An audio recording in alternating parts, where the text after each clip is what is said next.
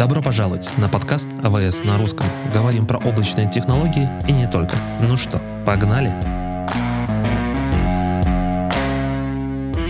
Всем привет! Э, Меня зовут Виктор. Добро пожаловать на наш подкаст АВС на русском. И сегодня у нас в гостях человек из не компании AWS, э, Сергей из ЕПАМа. Сергей, привет. Привет. Сергей, расскажи, где ты, что ты, почему ты сегодня решил прийти к нам в гости? Я сейчас я в Амстердаме, переехал недавно в Нидерланды, работаю, соответственно, на нидерландские отделения ЕПАМа, А, работаю системным инженером и местами подрабатываю системным архитектом. Опыт уже больше 15 лет в IT. В основном специализируюсь на AWS, э, миграциях, в том числе DevOps, э, чуть ли не полноценный цикл э, CI-CD, логи, мониторинг, все. Все, что можно придумать и делать с софтом с точки зрения DevOps, это я уже делал, умею делать, настраивал, внедрял, мигрировал. Вот. Сегодня я хотел бы рассказать и поделиться своим опытом о том, как мы делали миграцию из on-premise дата-центра в AWS и мигрировали систему сбора и обработки аналитики, состоящий из э, Hadoop кластера и Cassandra кластера в Amazon на сервисы э, AWS, э, уже там более конкретные. Окей, э, смотри, в твоем, в твоем конкретном кейсе, если я правильно помню, это какая-то у тебя была видеоплатформа э, со сбором Да, аналитики. Можешь чуть-чуть детальнее Да. рассказать, что, что вы конкретно мигрировали и почему вообще была причина вдруг смигрироваться? Да, конечно. А, Собственно, проект это онлайн-видеоплатформа, которая занималась э, приемом, обработкой и раздачей видео для различных целей, по сути. Это такая такой хостинг для видео, у которого есть собственный плеер, который может встраиваться на твоих собственных сайтах, либо на где-то еще. Мгм. плюс некий продакшн, который стоит за этими видео, плюс также некоторая реклама, которая может встраиваться в это видео и собираться дальше там, ну, монетизация этих видео. Мгм. Вот. Э, Соответственно, платформа была построена ну, некоторое время назад. Вот. э, У нее была часть для обработки аналитики. То есть сохранить, обрабатывать видео достаточно просто, как бы относительно понятно. Это было сделано уже в Амазоне. То есть уже в, в облаке и это как бы работало. Мгм. Но большую часть э, этой платформы составляла системной аналитики, которая состояла из кластера Hadoop и кластера Cassandra. Причем э, кластер Ка- Cassandra был одним из первых и одним из крупнейших в мире вообще, Мгм. э, которые были вот реализованы и созданы именно для этого заказчика. Мгм. Э, Чтобы понимать а, примерно размеры, а, Касан кла- кластер состоя... примерно был создан на 105 терабайт данных, из которых 40 терабайт уже были заняты к моменту начала миграции. Нормально. Это все было развернуто в on-premise дата-центре, рядом, рядом, соответственно, с Hadoop кластером тоже там был достаточно большой, там порядка 20 нод, где-то так. Вот. И в чем была проблема? Зачем мы начали, захотели мигрировать его вообще, куда- куда-то переносить? Первая проблема, то что, ну, точнее, не проблема, то что сервера в дата-центре надо обслуживать. И этим занимался отдельно выделенный человек, который реально ходил каждый день на работу э, в офис рядом с дата-центром и менял там жесткие диски, э, к- де- пе- предкал патчкорды, коммутировал, э, делал коммутацию вообще, настраивал роутеры и свечи, потому что надо э, железо постоянно там могло ломаться, меняться, надо, это требовалось реально физическое обслуживание этого с- с- Ты прям рассказываешь, знаешь, как э, основные причины, почему, когда мы мигрируем в клауд, я обычно всегда рассказываю о том, что, э, ну, первое, в первую очередь, вам не нужно будет обслуживать железо. И ты тут прям Да. рассказываешь именно про вот этот контекст о том, что в реальной жизни, если у вас ваше железо, то нужен специально выделенный человек, который ходит, меняет диски, вышедшие из строя, патчкорды втыкает и так далее, сеть Да, настраивает, да. да. М. Да, еще лучше, если когда это два человека, один работает днем, другой ночью на случай как бы проблемы дежурства. А еще Ну, лучше, это- чтобы это- это было три, потому что а вдруг в отпуск нужно сходить или, не Да, дай бог, да. там заболеть, коронавирус все-таки как-никак. А, То есть просто потому, что у вас есть дата-центр, вы, вам надо уже иметь три человека на полноценный full-time employee, который будет чисто ходить и менять диски. Это вот просто простой минимальный оверхед. И это не говоря уже то, что вы там надо заказывать сервера, платить за электричество, обеспечивать нормальным толстым каналом в интернет для этого дата-центра, и охлаждение и прочее, прочее. Конечно, можно использовать э, условно просто платить деньги неким хостерам за то, что которые сами это все делают за тебя, но опять же это они просто перекладываешь бюджет с одного места, одно, с одной статьи бюджета в другую статью места, все равно это обслуживание необходимо. А вторая причина, почему нам надо было мигрировать, а, невозможно было расширить интернет-канал для этого дата-центра. Угу. И мы были ограничены одним гигабитом в мир этого было мало для нашего объема данных, для наших запросов и вообще для обмена информацией э, этой платформы аналитики с, остальным, с остальной платформой, которая уже хостилась в Амазоне. Ну, я правильно понял, как бы ваша структура была примерно такая. То есть у вас была аналитическая система в он-преме, а, ваши mm-hmm. данные, вся остальная платформа, по сути, она находилась в AWS, и вы, mm-hmm. как бы, получается, забирали данные с AWS в локальный дата-центр, там их процессили, делали какую-то аналитику там на базе Кассандры, Hadoop и так далее. А, да, примерно так. То есть исторически сначала все было в дата-центре, но потом больш, большую часть, которую достаточно просто было, было увести, увезли в Amazon, mm-hmm и сделали очень хорошую вещь. А сырые логи, которые собирались э, со статистикой, с аналитикой, начали складывать в S3. Угу. И, и потом уже копировать в HDFS, Hadoop для обработки в Cassandra дата-центр. Э, тем самым получилось так, что да, аналитика работала в дата-центре, но базовые сервисы, основные core-сервисы были уже в облаке, и эти логи информация там накапливалась, сохранилась. Тем самым ее не требовалось бы в случае переезда перевозить из премис дата-центра. То есть есть сервисы у AWS, которые тот же Snowball, когда тебе приезжает там, словно, грузовик с жесткими дисками, ты выгружаешь данные со своего дата-центра, тебе привозят, втыкают и выливают в S3, но это дорого, стоит времени. Это такой крайний случай, когда данные реально надо вести. Но нам повезло, нам не, не требовалось именно сделать перевозку данных, нам было достаточно переобработать э, данные, которые уже были в S3. Ну, то есть у вас получается, что сырые данные, скажем так, они находились в S3, а вы их уже забирали оттуда, процессили, делали, наверное, там какую-то очистку, еще что-то. Окей. Да, окей. все так. Угу. То есть там ETL, э, собственно, происходил уже дальше там в кластере. Окей, okay. и, ну, то есть, я так понимаю, основная причина это 1 гигабит. Я помню, ты говорил, по-моему, что у вас еще какие-то были ограничения.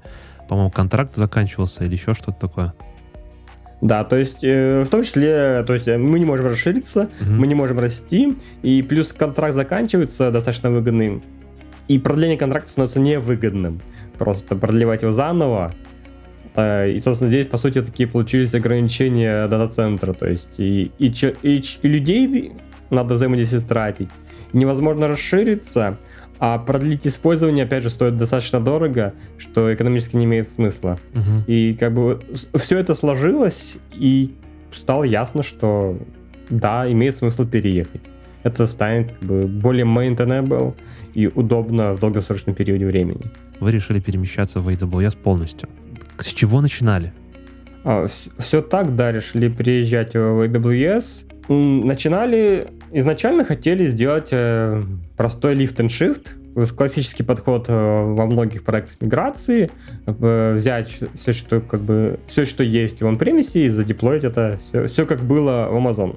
Ты имеешь в виду как, как виртуалки, да? То есть... Да, то есть взять виртуалки, скоп... буквально скопировать их и запустить uh там на IC2 инстансах, продолжить работать, как она работала.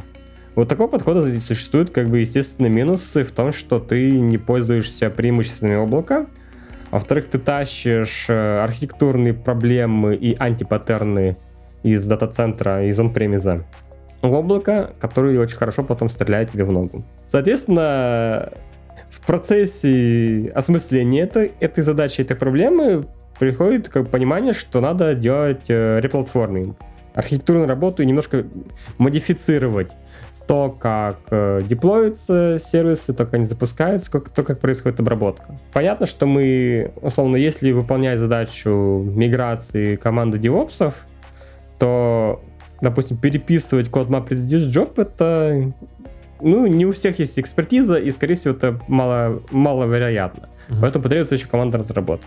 Э, соответственно, на основе этого, всей этой информации было принято решение, что на самом деле нам будет достаточно использовать S3 бакеты как, условно, хранилище э, сырых данных, они уже используются так. Использовать EMR кластера как готовые системы кластера Hadoop, Hadoop. При этом у EMR есть прекрасная так, фича, которая э, сняла для нас очень много головной боли.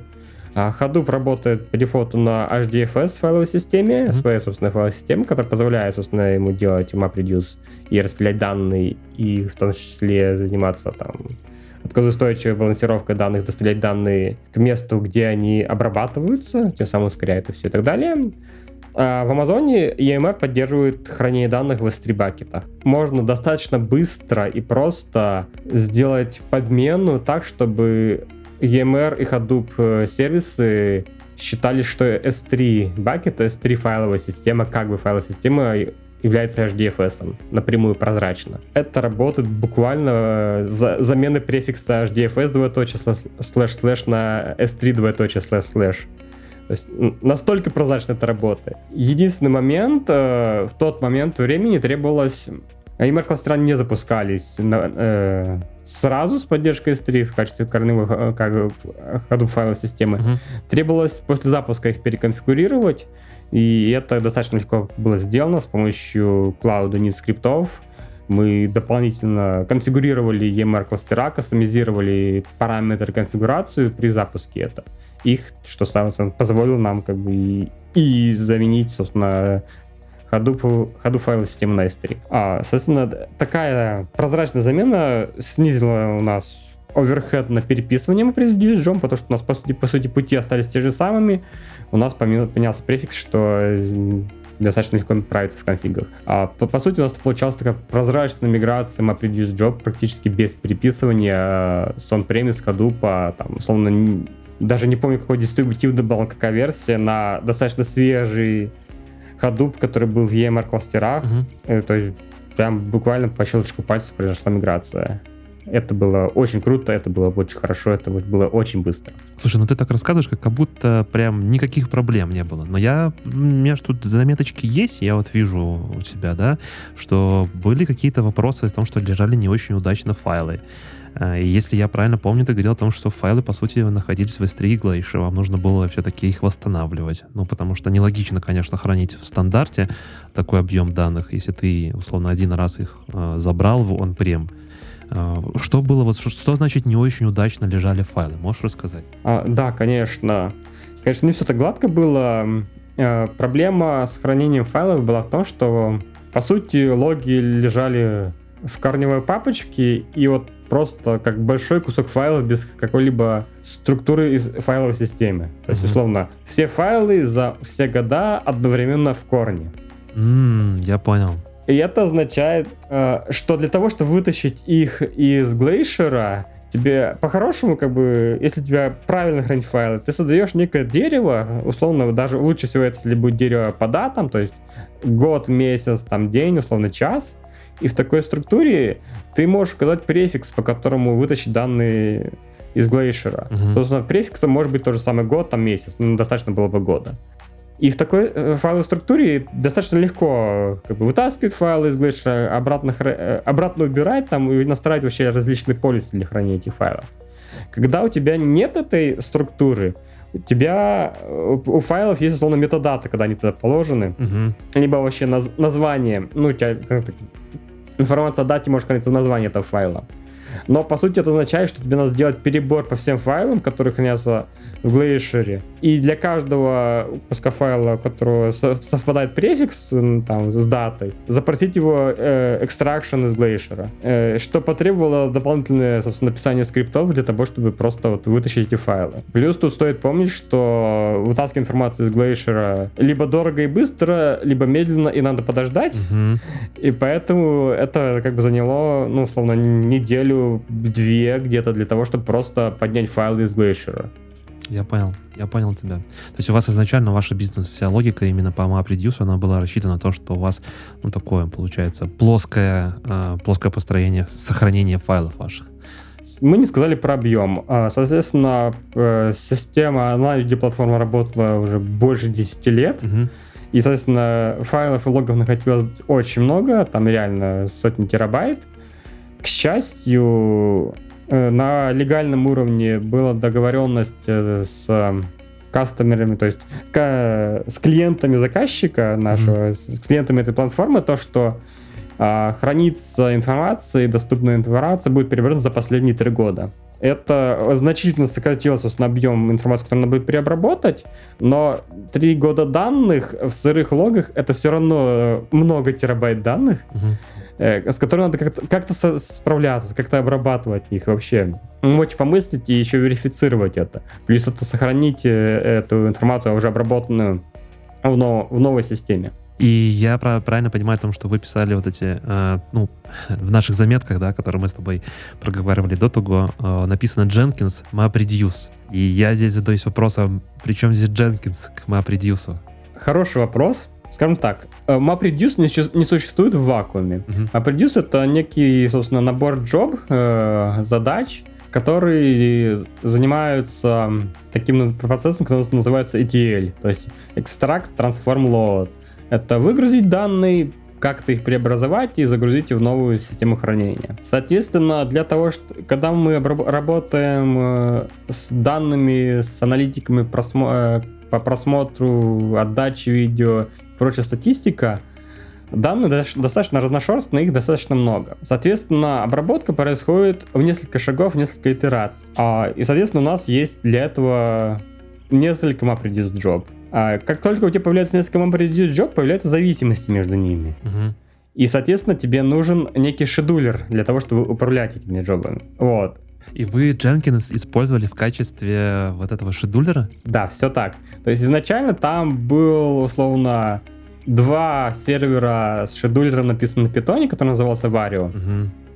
который, собственно, загружал собранные джарники, в которые был MemPreduce на кластер, шедулер джобы в ко- и передавал в качестве аргумента, собственно, вот этот адрес к этому джарнику, сам джарник, путь данных, которых было брать файлы, и там были зависимости между этими джобами, плюс обработка ошибок, э, ну, некоторая обработка ошибок, потому что было падение обработки, и зависимости были прописаны между ними. Вот. Э, К сожалению, скажем так, хотелось некой ясности, понимания и удобства.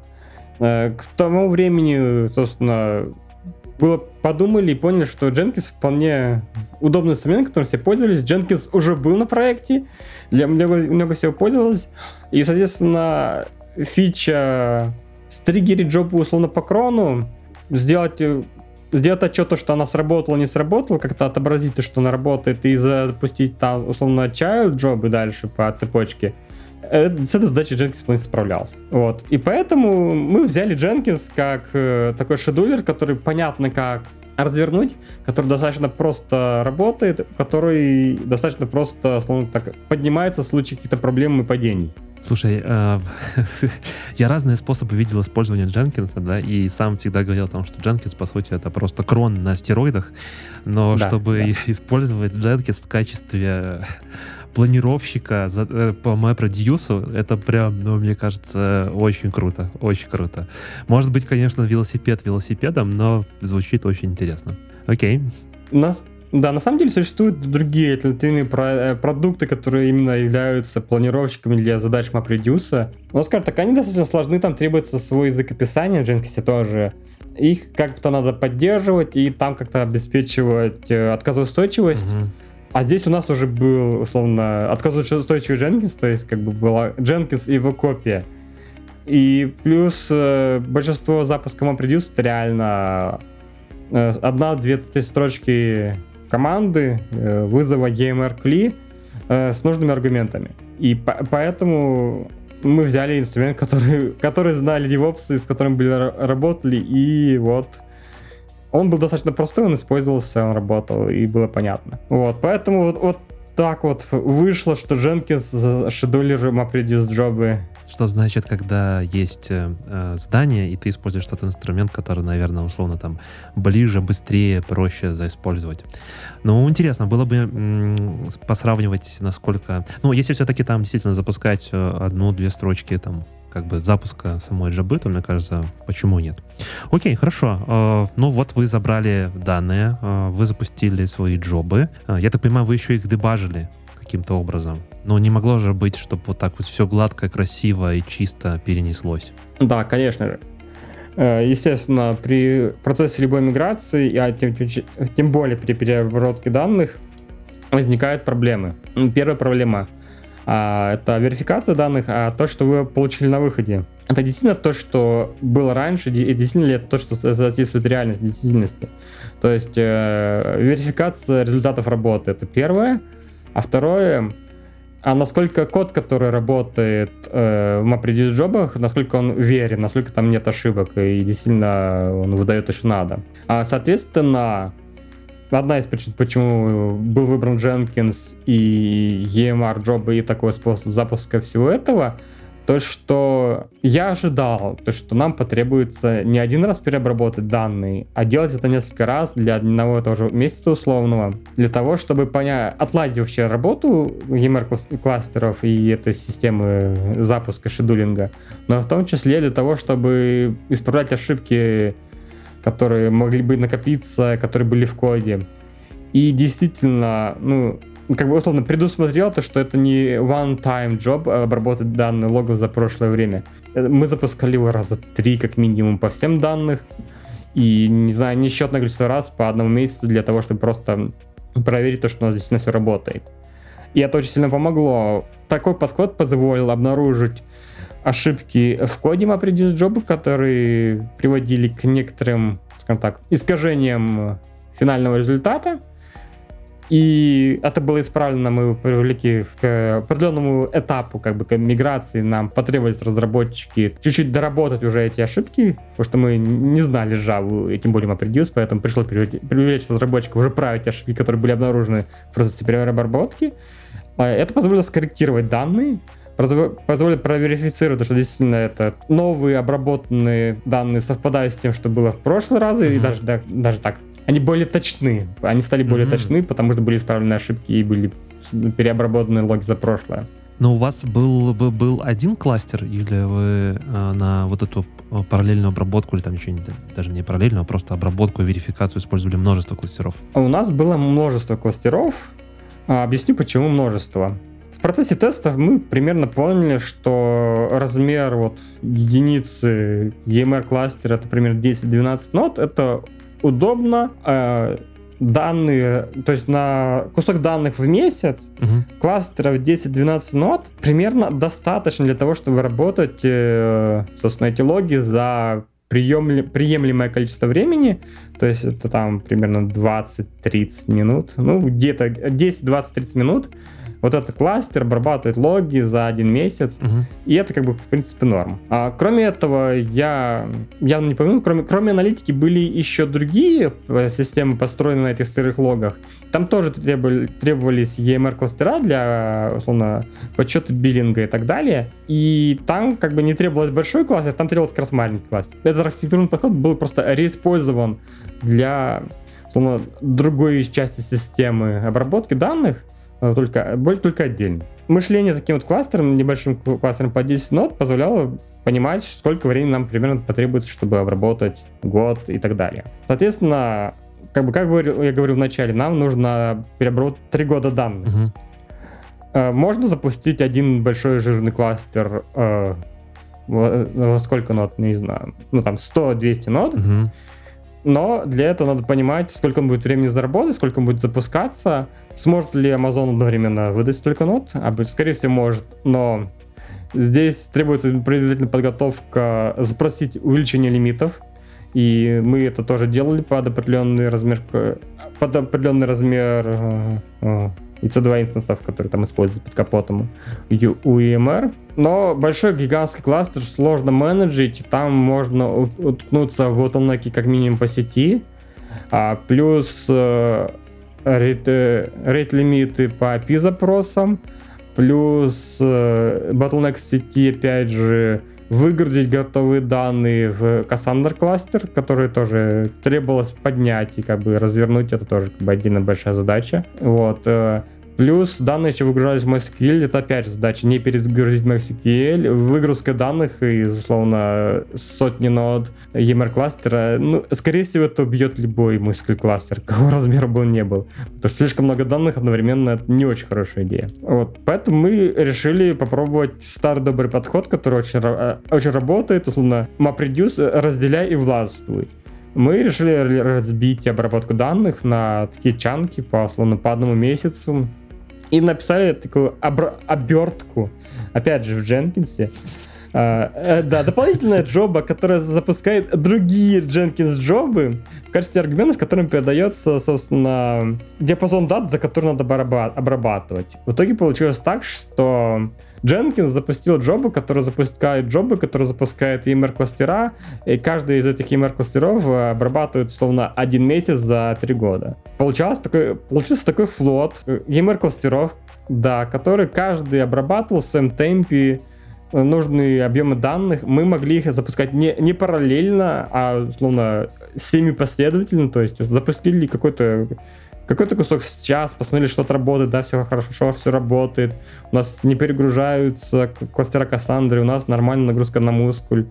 Там, условно, прошло там 2 часа, 2-3 часа, ну там, час, полчаса, оно все отработало, пустили дальше. А, контролируемая, понятная скорость времени данных и контролируемая обработка данных как бы позволила доста- достаточно быстро, условно, если я не ошибаюсь, где-то за неделю да, за неделю обработать все эти три... Три года. Да, три года данных. В этой ситуации, э, ну, у меня тут два вопроса. Первый вопрос, угу. можно ли было бы заменить все-таки Jenkins на лямбду, например, да, потому что то, что ты рассказал, э, там, Jenkins запускает Jenkins джобу, этот джаба запускает другие джабы, такой, типа, вложенный, да, получается, запуск. Можно угу, ли было угу. заиспользовать лямбду? Ну, то есть, например, сейчас, если бы ты, ты это писал, заиспользовал бы ты лямбду или нет? И второй вопрос задам чуть попозже. Давай начнем с этого, с лямбдой. Сейчас бы, да, я бы это все использовал лямбды, использовал больше нативных сервисов, тоже EMR и Glue. Угу. Возможно, даже бы можно было попробовать прикрутить Asyn в качестве базы данных поверх S3. А, как-то так. А, мне повезло спустя, собственно, там, пару лет после этого проекта я на YouTube канале AWS где обсуждались архитектурные кейсы, видел очень, очень похожий кейс а, с обработкой также больш... потоковой обработки большого количества данных, логов, и они как раз использовали лямбды и EMR для того, чтобы, условно, также читать эти сырые логи из S3 бакетов, э, по событию триггерить лямбду, которая запускает EMR кластер, который делает ETL, и выгружает как бы готовые результаты в тот же там, ну в тот же условный мускуль RDS баз данных. Угу. И это как бы более просто архитектурно, более нативно и более удобно, оно, оно само работает но она более scalable, я бы так сказал бы, то есть там у них, ну, я смотрел тоже этот ролик, да, там mm-hmm. у них, э, и, конечно же, мы оставим в описании ссылку, можно будет посмотреть, у них просто еще, то есть у вас задача была просто обработать эти данные там за три года, да, а у них как бы этот поток данных идет постоянно, и у них эти данные идут там, скажем так, тоже с, с условно в какие-то часы там 1-2 терабайта, условно в час приходит, а в какие-то, какие-то часы там приходит 6 терабайт данных, им тоже нужно было достаточно много скелеса, ну, то есть от условно там небольшого значения, да, до там в 6 раз условно заскелиться. Мне кажется, да. в, в вашей ситуации э, ну, как мне кажется, да, я как бы полностью архитектуру не видел, но в плане скейлинга было бы, наверное, все-таки сложновато там вот так динамично, быстро заскейлиться в каких-то размерах. Да, у нас э, задача была обработать данные за три года, и здесь не требовался постоянный скейл, динамический скейлинг. А в фоне также требовалось обрабатывать входящие данные, но там был условно постоянный поток, mm-hmm. и как бы условно небольшой кусочек, э, состоящий условно из одного EMR кластера и постоянного, постоянного набора Jenkins просто работал в фоне уже для новых данных. Mm-hmm. То есть это был continuous процесс, а вот для того, чтобы захватить большой кусок данных, требовалась дополнительная обработка, построенная поверх этого continuous процесса, и поэтому пришлось построить такую архитектуру. Естественно, в современных реалиях это было бы уже, конечно же, на лямбде. Угу. Это, бы, это уже бы, скорее всего, автоматически самостоятельно бы скейлилось, и, может быть, даже более массивно параллельно работало. Окей, вот мой второй вопрос, который я хотел тоже еще задать. Вот всю эту инфраструктуру, да, вот эти вот EMR, э, кластера, я подозреваю, что поверх этого еще какие-то были сервисы подключены. Каким образом вы поднимали? Хороший вопрос. Мы, естественно, использовали Terraform и Ansible для провиженинга инфраструктуры. Старались использовать подход э, Simulable Infrastructure, Terraform использовался для описания, условно, базовой сетевой инфраструктуры, то есть VPC, это AWS аккаунт, подсети и прочее, прочее. А, в том числе кластер Cassandra на EC2 инстансах, там RDS и прочее, прочее. Ansible использовался для базового провиженинга, опять же, EC2 инстансов.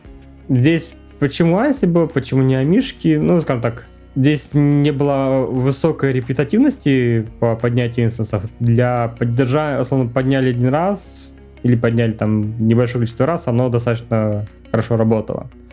Вот. Э, сами EMR кластера мы поднимали кастомным скриптом на питоне с использованием бота 3 библиотеки. А, почему так? Потому что Terraform все-таки не очень подходит для управления динамическими, динамической инфраструктурой, а EMR кластер это достаточно динамическая инфраструктура, потому что он может там и самохилиться, и менять ноды в случае каких-то проблем. Нам требовалась еще в том числе кастомизация, собственно, и настройка ходупа, ходуп сервисов внутри, собственно, EMR кластера, поэтому приходилось дополнительно там подсовывать ну, конфиги, параметры, которые у нас были доступны через бота 3. Угу. Скрипт был небольшой и несложный, но это, этой гибкости нам было достаточно. То есть э, вот эта гибкость не, необходима. Готовый инструмент не представляли, mm но библиотеки было достаточно для того, чтобы реализовать наши хотелки по отношению к кастомизации геймер-кластера. Окей, правильно ли я услышал? То есть, э, как бы базовую такую заложенный фундамент в виде там сети, настройки аккаунта и прочий Terraform. Ansible для такой кастомизации внутри EC2 инстансов, которые вы использовали. Uh-huh, uh-huh. И для работы и управления EMR кластерами в основном это ваш кастомный Python скрипт на базе бота 3 библиотеки. Да, все так. Окей, окей. Ну, звучит неплохо, звучит неплохо. И сколько, ну, то есть, э, вот когда мы говорили, да, там в самом начале одной из причин, почему вы переезжали, у вас было э, время 6 месяцев до, скажем так, продления или отключения ваших серверов в дата-центре. Ну, звучит это так, как будто, что через 6 месяцев пришли бы и выдернули просто шнур питания от ваших, э, от вашей инфраструктуры внутри дата-центра. Успели ли за 6 месяцев? Удивительно, но мы успели то здесь действительно из дата-центра бы выделили что питание, если бы выключилось. А, к счастью, благодаря планированию, как-то распределению задач и набора команды там, Вначале было у нас примерно 5 человек, угу. к концу проекта у нас уже стало примерно 10, потому что потребовалось люди, которые на поддержку, не только миграции. Угу. На поддержку ты имеешь в виду кода э, MapReduce и в целом обработки данных? Да, ну и плюс э, некоторые поддержка самой инфраструктуры, uh-huh, которая okay. там уже работала в Амазоне, то есть потребовалось поднабрать людей uh-huh. для того, чтобы все это работало, обслуживать и вообще делать, э, улучшать дальше, потому что пошло, условно, после переезда пошло желание улучшать текущие вещи, поэтому поднабрались еще люди. Но базовая миграция, условно, получилась примерно из пяти человек – и которые, собственно, писали весь этот код, миграции, согласовывали все это и запускали. Ну, естественно, перепроверяли, то есть помнил о том, что там да, была да. сразу не верификация данных, описание и так далее. Ну, я понял. Окей, окей, прикольно. Мне кажется, очень интересный кейс э, смигрировать сотни. Ну, тут получается как бы не то, чтобы смигрировать, смигрировать процессинг э, сотни терабайт данных вашей ситуации все-таки было очень здорово и круто, потому что все-таки изначально сырые логи уже были в S3. Я думаю, с одним, терабит, с одним гигабитом исходящего трафика вам бы пришлось бы точно заказывать машину с, сервер, с этими с жесткими дисками, чтобы все это переместить. Это точно, да. Окей, окей, здорово, спасибо большое, Сергей. Э, может, еще что-то добавишь, там, не знаю, э, нашим слушателям, как бы ты поступил бы сейчас немножко по-другому или еще что-то? Хорошая мысль, которую я извлек из этого проекта и кейса, это то, что сырые данные это важно, и стоит очень-очень-очень сильно заранее подумать, где их хранить и как их хранить. Потому что информация, полученная из них, может храниться где угодно, как угодно, ее можно терять, это не страшно. Но э, удобный доступ к сырым данным э, ничто не заменит. И если он окажется в очень хорошем и удобном месте, это позволит вам не привязываться к вашему текущему хостингу и мигрировать э, куда угодно, ну, условно, куда угодно. Mm-hmm. Понятно, что данные вас все-таки привяжут, но все равно сделать какую-то разумную миграцию, э, осуществимую в ближайшем будущем, потому что платформы растут, меняются, и технологии, которые были популярны и актуальны 5 лет назад, э, сейчас уже отживают свою жизнь, и иногда стоит думать о уместности технологии непопулярности, и многие вещи просто становятся гораздо проще, когда ты их делаешь словно в облаке, и тебе не надо беспокоиться о железе. Ты беспокоишься только о, о данных, где они лежат, как долго они там будут лежать. И вокруг этого уже строишь всю остальную, весь остальной pipeline обработки. Круто, спасибо. Я, наверное, только добавил о том, что вот э, смотрел недавно статистику о том, как быстро данные растут, и есть такая небольшая статистика о том, что каждые 5 лет вырастает в 10 раз, а время актуальности данных это 15 лет, ну, соответственно, сами понимаете, тут простая математика, да, сколько данных, если вы, у вас сегодня 1 терабайт, то, скорее всего, в течение 15 лет эти цифры значительно вырастут. Ну и то, как их хранить, это тоже, мне кажется, очень важно и очень нужно. А, все ссылки, которые, про которые сегодня там говорили мы в процессе, естественно, оставим все в описании. И еще раз хочу сказать большое спасибо, Сергей, что пришел к нам в подкаст. А, хорошего тебе дня и хорошей недели. Пока-пока. Спасибо. Было приятно поговорить и рассказать про этот кейс. Всем пока. Пока-пока.